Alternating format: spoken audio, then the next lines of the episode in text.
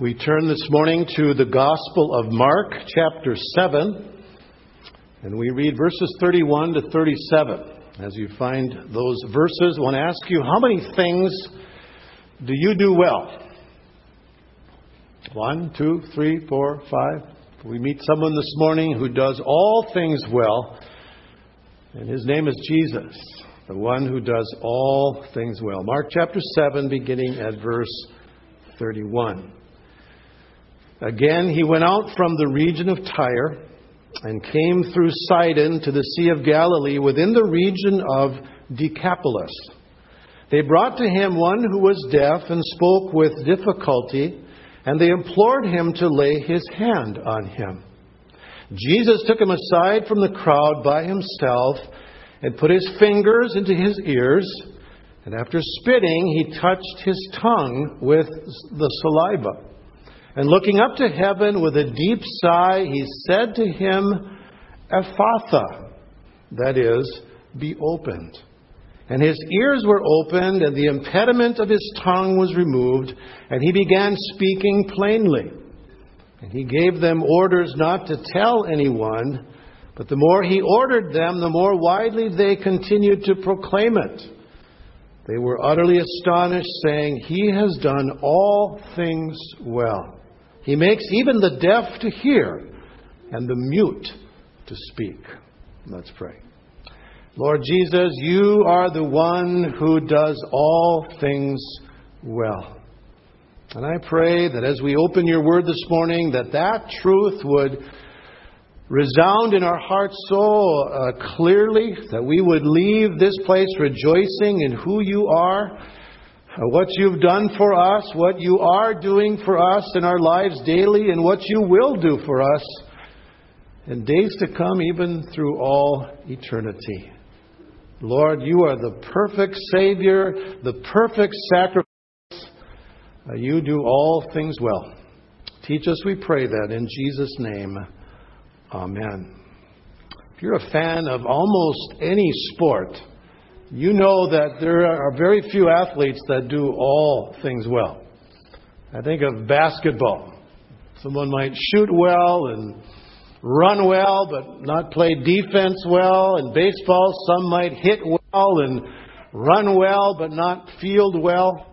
Rare, really rare, is the athlete whom you could say does all things well. We've got a few in our church sitting right here, but uh, not all of them are like Grant and, and Nate um, and Damien and Matt and all the rest of them. So, as Jesus walked this earth, people said many different things about him.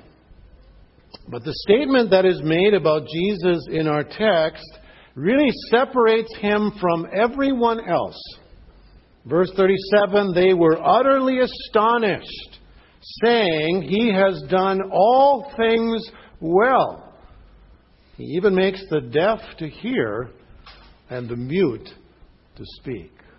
I believe there are several ways in which we can note in this passage how Jesus does all things well. First of all, Jesus does all things well in his persistent seeking of souls. His persistent seeking of souls. In verse 31 of our text, Mark tells us how Jesus left the vicinity of Tyre and entered the region of the Decapolis. And you say, well, okay, we know where he's going now, where he came from. Is that really significant? Yes, it is. Because if you go back to Mark chapter 5, this is very significant because the people from Decapolis, the region of Decapolis, had previously rejected Jesus.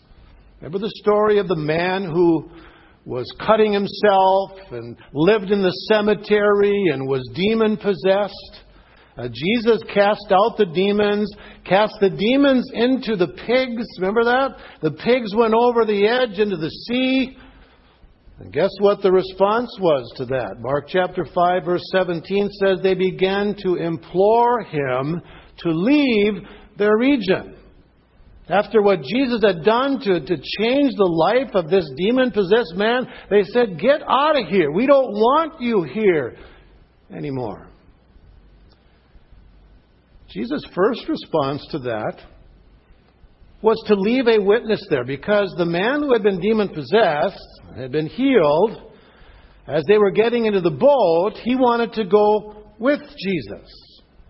And Jesus said, Go home and tell your people what great things the Lord has done for you and has had mercy on you. And it says he went away and began to proclaim in Decapolis what great things Jesus had done for him, and everyone was amazed. So even though Jesus was told to get out of here, yes, indeed, he left, but he didn't take the man with him who had been healed. He said, You go and you tell what God has done for you. And there was that man daily a testimony to the power of Jesus right in their midst. They could not deny what had happened to this man. He was the fear of the town. His life was changed. And so day after day, Jesus left a witness there. Their response, get out of here. Jesus said, okay, but I'm going to leave this man here, and he will remind you of my power and my mercy and my grace.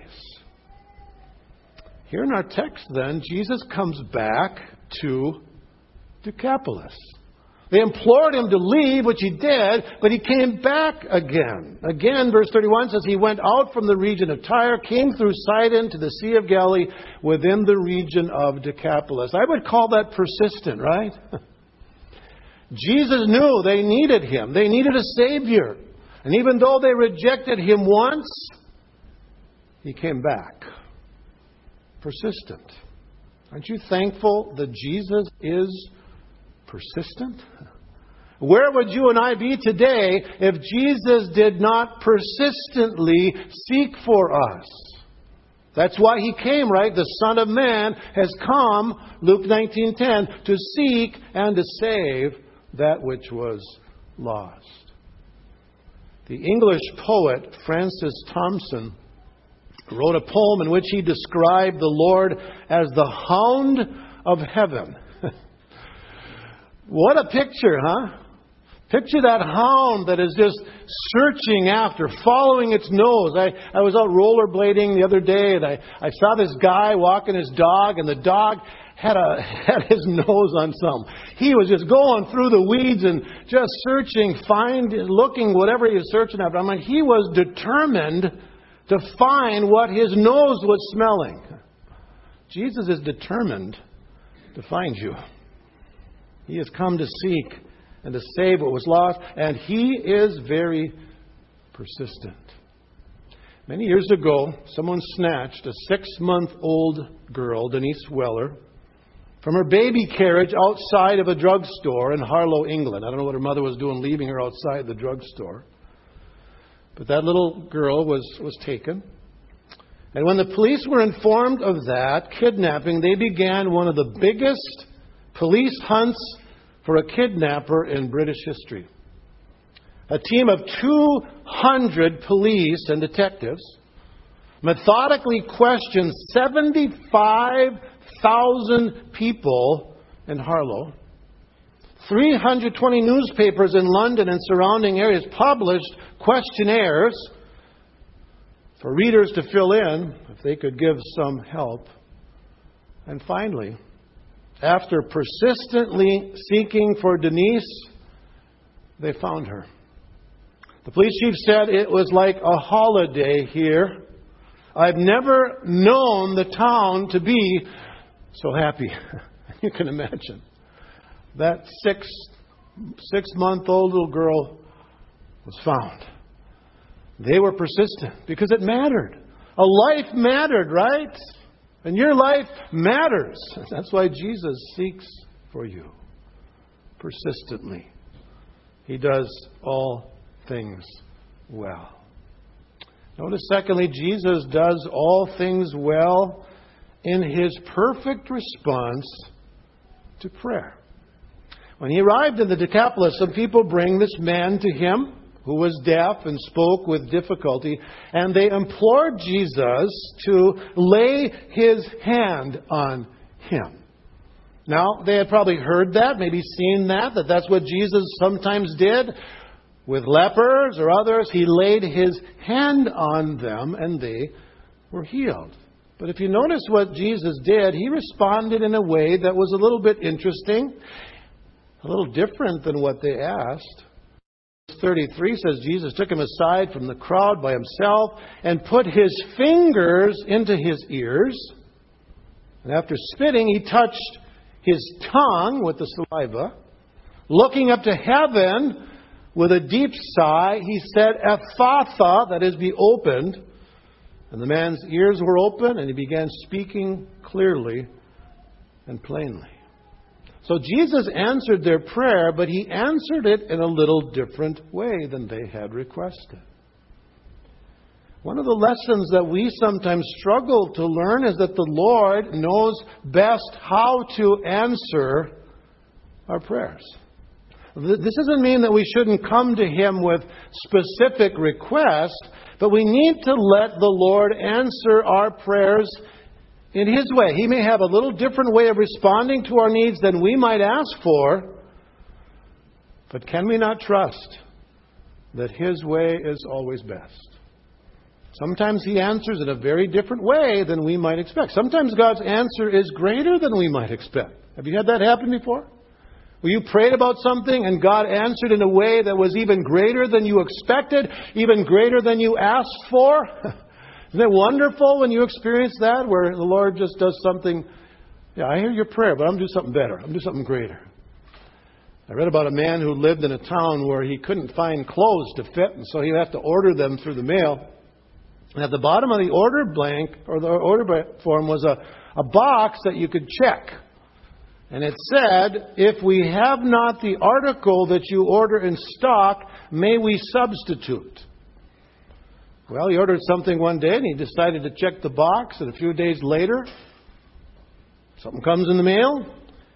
And it said, We are sorry we don't have in stock the article you ordered, but we are offering you a substitute. And when he looked at the substitute, he discovered that what they gave him was double the price of what he had ordered.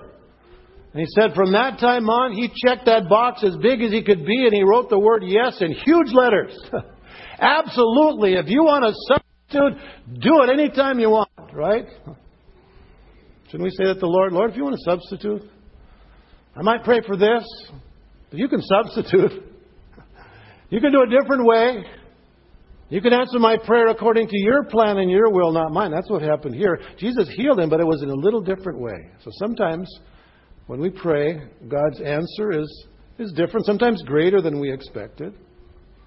But what happens if, from our perspective, God's answer is less than we expected? What if we're praying for something and we're really wanting what we're praying for, and yet God answers in a way that we say, hmm, that's not really what I was expecting? Can we still trust? That Jesus does all things well in his answer to our prayer? Or are we much wiser than he is? Of course not. And yet sometimes our prayers answered in a way that we're just thinking, oh, really? He does all things well. And we need to trust him. A lady was overwhelmed with grief as she came to church on Sunday after her mother had died. And just before she reached the door, there was a seven year old boy who met her, and he said, I prayed for your mother, but she died. And she wanted to just wrap that seven year old boy in, his ar- in her arms and, and, and comfort him, but it's obvious that he was seriously disturbed. Here I prayed. I prayed that your mother would be healed, and the prayer wasn't answered. And so after a minute, she said, you wanted God to do what's best for my mother, didn't you? And he nodded. Then she said, Well, he, he answered your prayer. His best for my mother was to take her home to live with him. The little boy paused for a minute and said, That's right. He did. He answered my prayer. yes, he did. Do you want God's best when you pray, then we can trust that He does all things well in His perfect response to prayer. The third thing we notice Jesus does all things well in his personal concern for people. Very personal with this man. When Jesus met him, it's obvious Jesus felt compassion for him. Verse 34, we see that Jesus gave a deep sigh. A deep sigh. And I've wondered what, what was that sigh all about? What was it that caused Jesus to do just. Oh. Kind of wonder if it was just a recognition of what sin has brought into the world. Sin has brought sorrow and suffering and illness and diseases and death, the, the curse of sin, what it has done to our bodies. And, and maybe Jesus was just sighing as he's thinking of, of, of how long it would be before the world would be redeemed and Jesus would come again. And, and so he groaned. It's interesting in Romans 8:23 we find the same word translated deep sigh here. It's, it's the word that's translated groan. Romans 8:23 Paul says we groan within ourselves waiting eagerly for our adoption as sons the redemption of our bodies. So we aren't the only ones who groan in pain. Jesus groans with us. He is personally concerned about our need. And so he saw this man in his need that day, he sighed, identified with him. And then what he did for him is really quite interesting because he touched this man in a way that he could understand. Speaking words to him, he couldn't hear. So, how are you going to communicate to him? Richard Lenski says that Jesus used sign language. He put his fingers into the man's ears as if to say, I know you can't hear. Then he touched the man's tongue as if to say, I know you can't speak. And then he looked to heaven as if to say, Here's where the, the healing comes from. Here's where you're going to be changed because of God and what He's going to do for you. Said, I want you to know that your healing comes from above. And then Jesus took him aside from the crowd by himself. By himself. Isn't that interesting? In the midst of that crowd there, Jesus had concern for that one man. And he spent that time alone with him, took him aside by himself. In the midst of this group today, Jesus has concern personally for you. As an individual, he cares for you. He knows your need. He knows your situation. He knows your circumstance. And He would, as it were, take you aside, eyeball to eyeball, one to one, and minister to you in your need today. Jesus often did that. Remember blind Bartimaeus by the roadside begging? There was a crowd of people, and he's crying out, Have mercy on me. And they're saying, Shut up, be quiet. And Jesus said, Call him here. And Jesus dealt with that one man in the midst of the crowd. How about Zacchaeus? The crowd was so big, he had to climb up in the tree.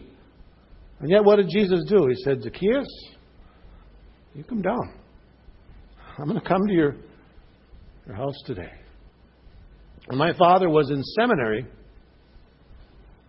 those of you who knew him will understand this, but one of his seminary professors said, Herb, you're too personal. Because he was very personal in his preaching.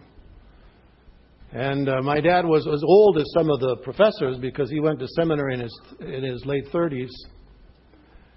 And he said, now, this is how he described it to me, and I can imagine him doing it. He says, Let me tell you something. he said, Jesus called Zacchaeus by name. And if that's too personal, he said, Well, I'll stand with, with Jesus. That's what Jesus did. He took this one man in the midst of the crowd aside, and he dealt with him one on one. He does all things well, doesn't he? And then notice finally, Jesus does all things well in his primary purpose for coming. His primary purpose for coming. It's interesting, after the deaf man was healed, Jesus told the people not to say anything about it. Verse 36. He gave them orders not to tell anyone. When you read that, it's kind of puzzling, is it? It's like, well, why would you not want him to say anything to anyone? And Bible teachers have come up with several reasons for this, but I believe the best explanation is this that Jesus' primary purpose for coming to this earth was not just to heal the body. Why did he come? He came to bring salvation, eternal life. Oh, yes, he healed, and many times he did, but we see his primary purpose. Go back to Mark chapter 1, verse 32. When evening came, after the sun had set, they began bringing to him all who were ill and those who were demon possessed, and the whole city was gathered at the door. Imagine that. That's Capernaum. It says he healed many who were ill with various diseases and cast out many demons, and he was not permitting the demons to speak because they knew who he was. And so you picture that scene. You got the whole town at the door, and one after another, people are being healed. So what do you think the people in Capernaum are thinking? Wow, let's go get some and bring them here. Jesus will heal them. And so, early in the morning, while it was still dark, verse 35, Jesus got up left the house, and went away to a secluded place and was praying there. And so Simon and his companions searched for him. They found him and said, Everyone's looking for you. What are you doing here? and Jesus answered, verse 38. He said to them, Let us go somewhere else to the towns nearby so that I may preach there also for that is what I came for. Now think of it. All the people that Jesus healed, they all died, right? There isn't one of them that's still alive today walking around Maple Grove that Jesus healed. They all died, right? They needed to know of his salvation. They needed to know of his death and resurrection. They had souls that would live forever, and that was Jesus' primary concern. That you and I have a living relationship with Him, that we have eternal life because we have a soul that's going to live forever. This body's going to die. Someday I'm going to be put in the ground, but my soul will live forever. And if all I experience is a physical healing and I don't know Jesus as my Savior, how sad would that be? To die without hope, to die without Jesus. Remember hearing what one woman said about the ministry of Jesus. She obviously didn't understand why he had come to this world. She said, It's too bad that Jesus had to die. He could have done so much more good. It's like, really? Is that, is that your understanding of Jesus? He came just to do good things? Too bad he had to die? What if he did not die? We'd be hopeless. But he died for us, he shed his blood for us. Now, when the people said that Jesus has done all things well, I'm assuming they talked about, they're thinking of what he had done here, Maybe what he had done previously when the demon possessed man was healed. I'm not sure they fully understood what that really means that he does all things well. But we know that that is the truth. Jesus does all things well. Jesus lived a perfect life. He became the perfect sacrifice. He gives us a perfect standing before God. And one day He will give us a perfect body and take us to dwell in a perfect place. Now, how, how much better can you get than that, huh? Jesus does all things well. So, do you know the one who does all things well? Have you put your trust in him? You ought to. You ought to trust Him because He can save you from your sin. And since you can trust Him as your Savior, then you can trust Him that He will always do what is best for you. You can trust Him in times of trouble. You can trust Him when you don't understand. You can trust Him when things don't go the way you think they should go or the way you want them to go.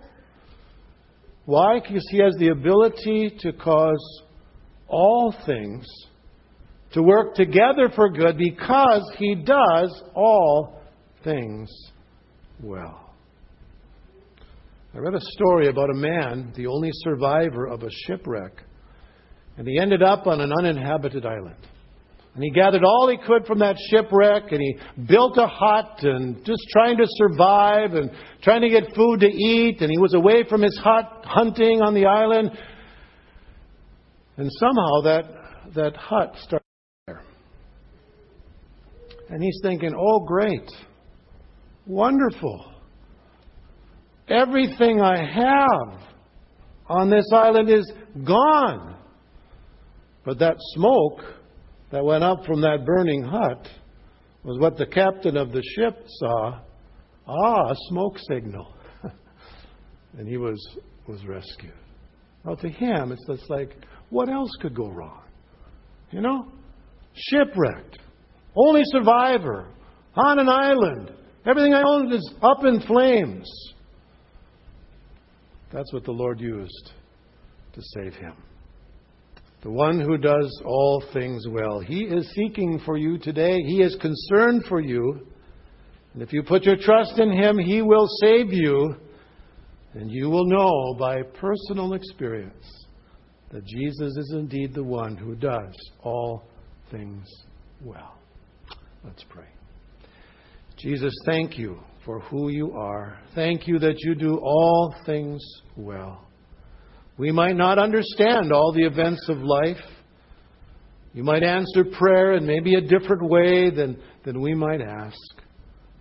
But Lord, you are good, you are gracious, you are kind, you are loving, you are merciful. You indeed do all things well. Help us to trust in the one, the only one who does all things well. For we pray in Jesus' name and for his sake. Amen.